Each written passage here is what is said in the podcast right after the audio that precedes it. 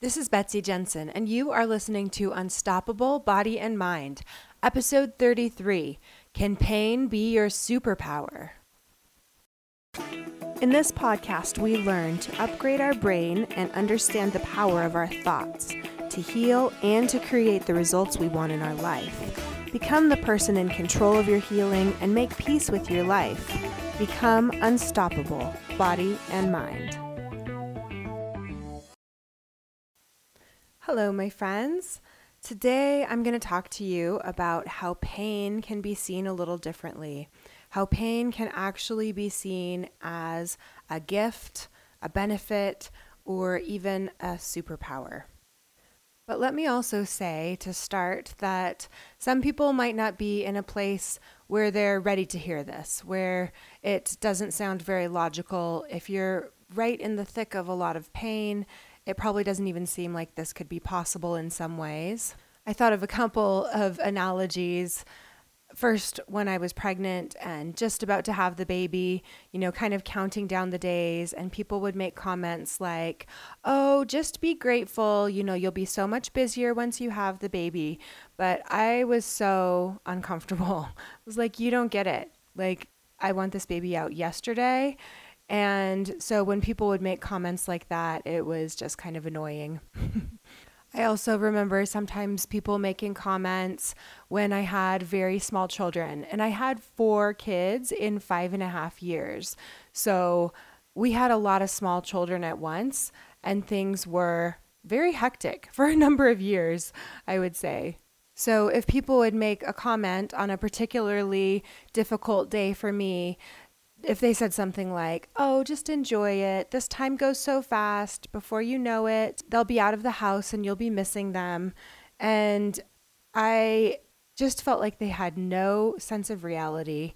They obviously did not remember what it was like.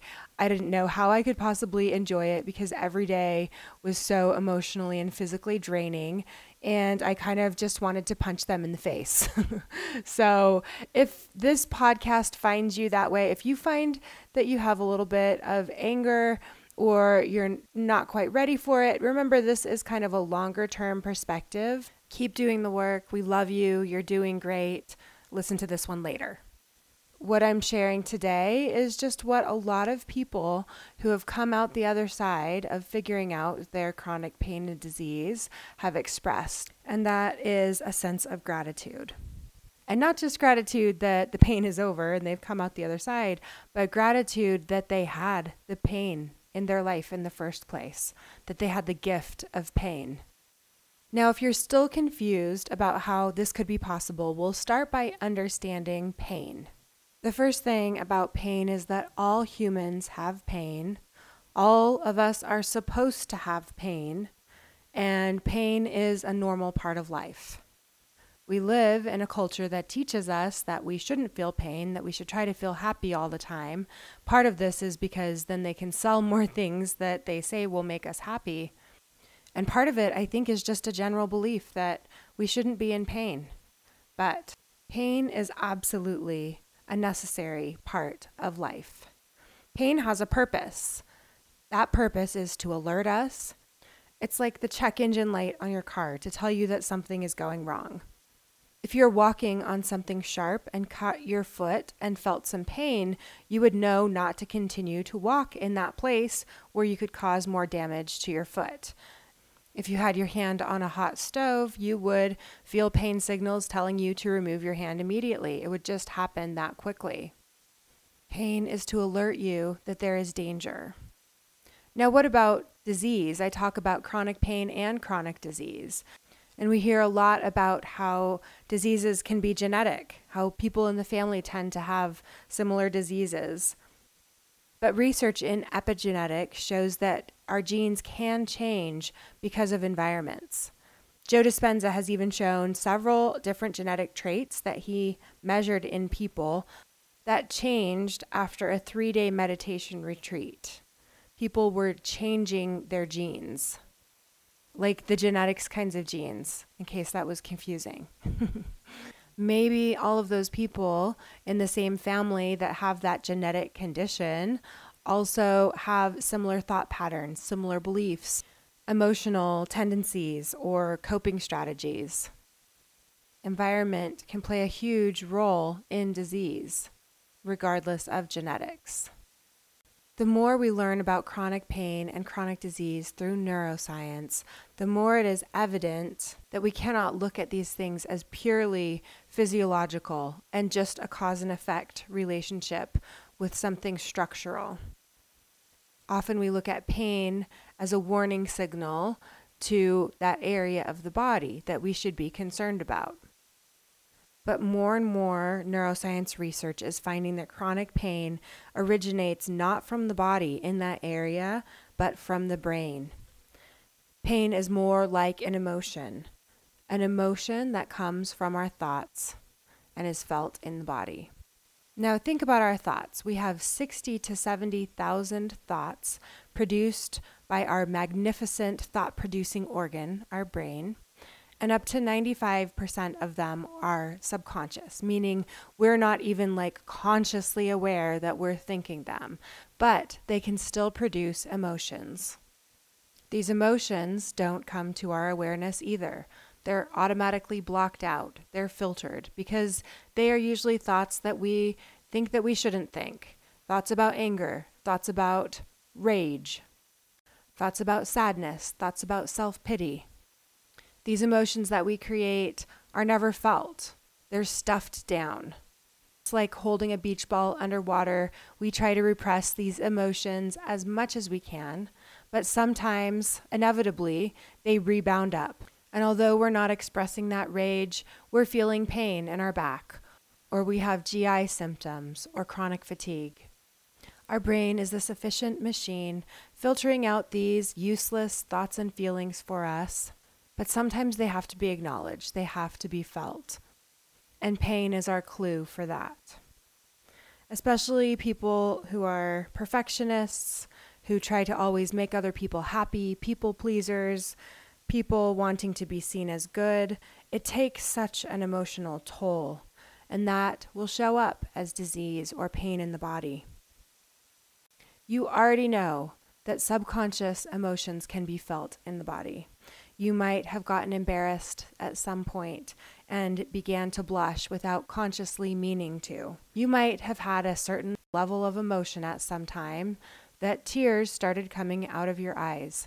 You had an emotion that created a physical response in your body.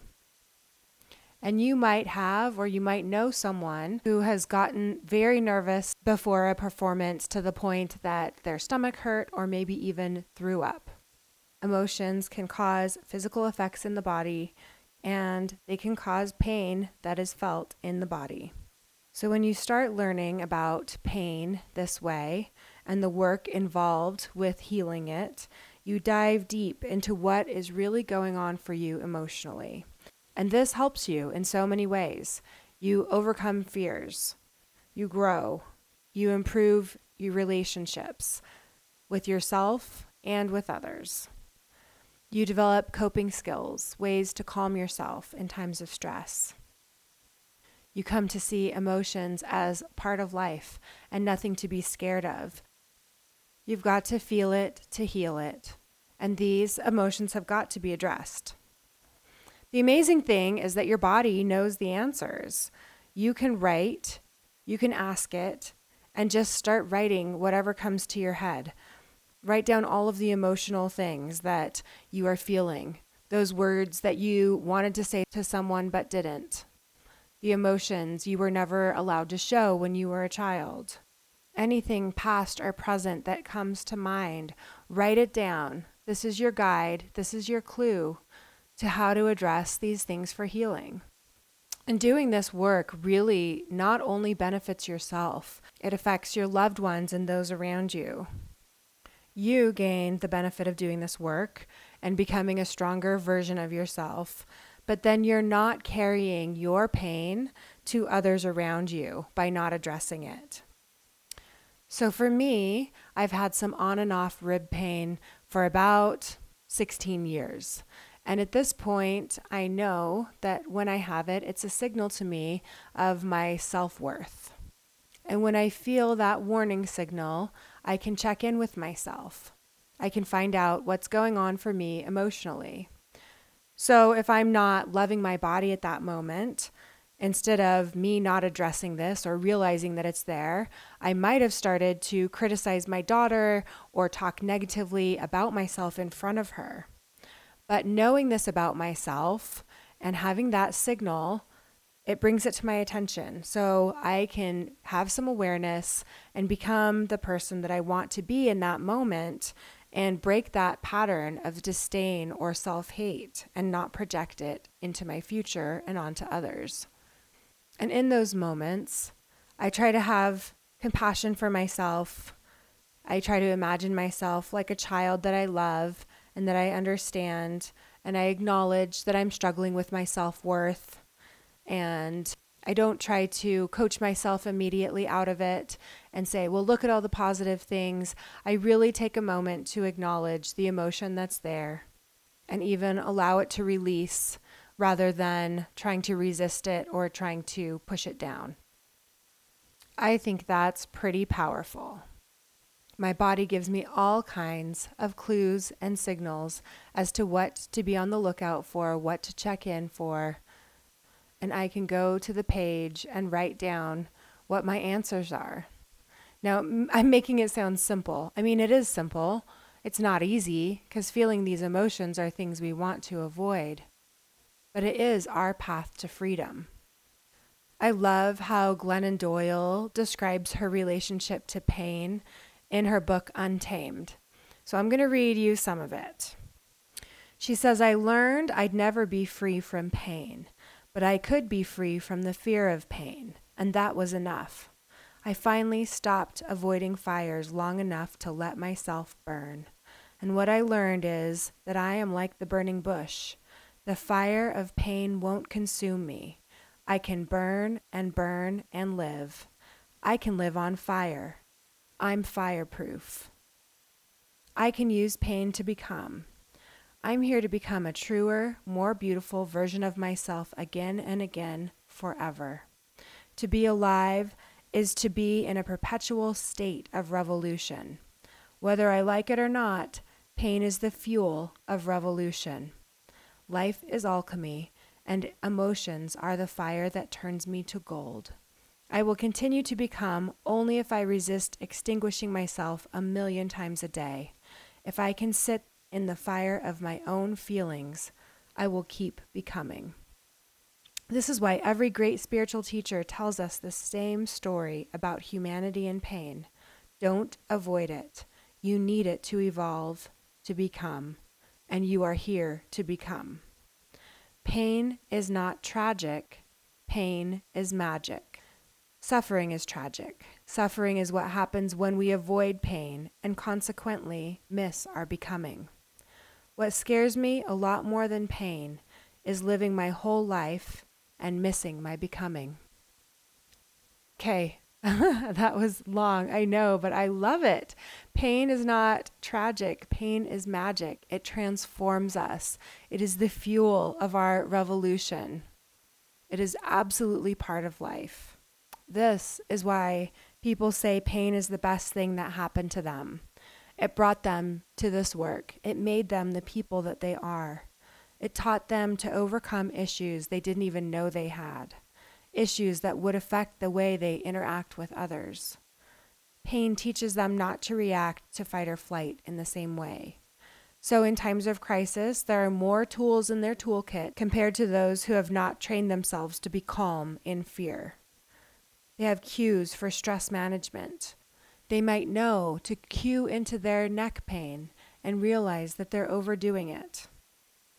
Pain teaches them coping skills and how to navigate stressful situations. Pain teaches them not to be scared of feeling emotions and how to resolve things from their past. Pain tells them something needs checking or changing.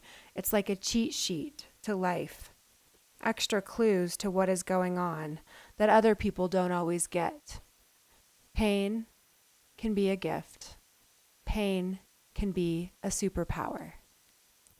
If you've been working on this and need some personal help with your situation, go to my website, bodyandmindlifecoach.com, where you can message me, and also check me out on Instagram, Body and Mind Life Coach. Thank you so much for listening. I hope you learned a little bit about your brain today that helps you in your life like it helped me. Please be sure and subscribe and leave a review. And of course, be sure and share this podcast with someone you know that wants an unstoppable body and mind.